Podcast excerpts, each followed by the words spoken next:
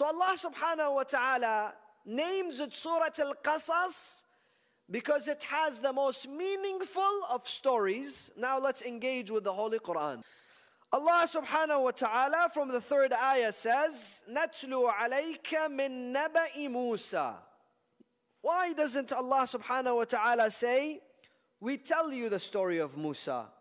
We offer you the story of Musa. Read the story of Musa. اقرأ نبأ فرعون وموسى. Allah says, نتلو عليك. Tilawa, obviously, as you know, is different than qira'ah. Qira'ah is reading, but tilawa is when you actually contemplate while you read. You focus. You try to pick up the messages. You incorporate those messages into your lives. There is one verse in the Quran that says, الَّذِينَ يَتْلُونَهُ حَقَّ تِلَاوَتِهِ the ones who recite the Quran in the mannerism which is ought to be recited in. Saw a person, one of the companions, come to Imam al-Sadiq, he says, Ya Ibn Rasulullah, what is this mannerism that I'm ought to recite the Quran in? He says, the mannerism is the mannerism of tilawa versus qira'ah. He says, what is tilawa versus qira'ah?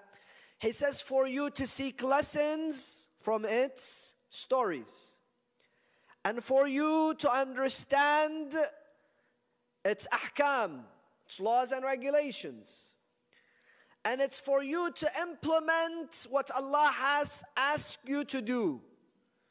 To refrain from that which Allah has refrained you from doing. And basically, the Imam went on explaining how the Quran must be the leader of your life a leader in which we go for answers. That is why Amir al Mu'mineen says, Don't treat this book as a book or an entity that is dead. Inna al Quran hayyun lam yamut. Quran is alive, it's an alive entity. If you need advice, go to the Quran. If you need Enlightenment, don't say that this Quran is dead, it's not alive, how am I going to speak to it? No, go to it. If you need to enlighten your soul and your existence, then this is the job of the Quran. So Allah says, Natlu alayka. And this is what He wants from us. To do the tilawah of the Quran versus the qira'ah of the Quran. Contemplation, quality versus quantity. Rasulullah says one hour of a alim looking into his ilm, his knowledge, and a alim can be anybody seeking knowledge. It doesn't have to be an ayatullah, it doesn't have to be a faqih, it doesn't have to be a mujtahid. It's a person seeking knowledge. One hour of a alim looking into his ilm is superior than the worship of the man throughout the night. And this is tilawa. Natlu alayka. Min naba'i. From the naba. What is naba? Naba is news. Correct? Naba is news. Anba is the plural sense of news.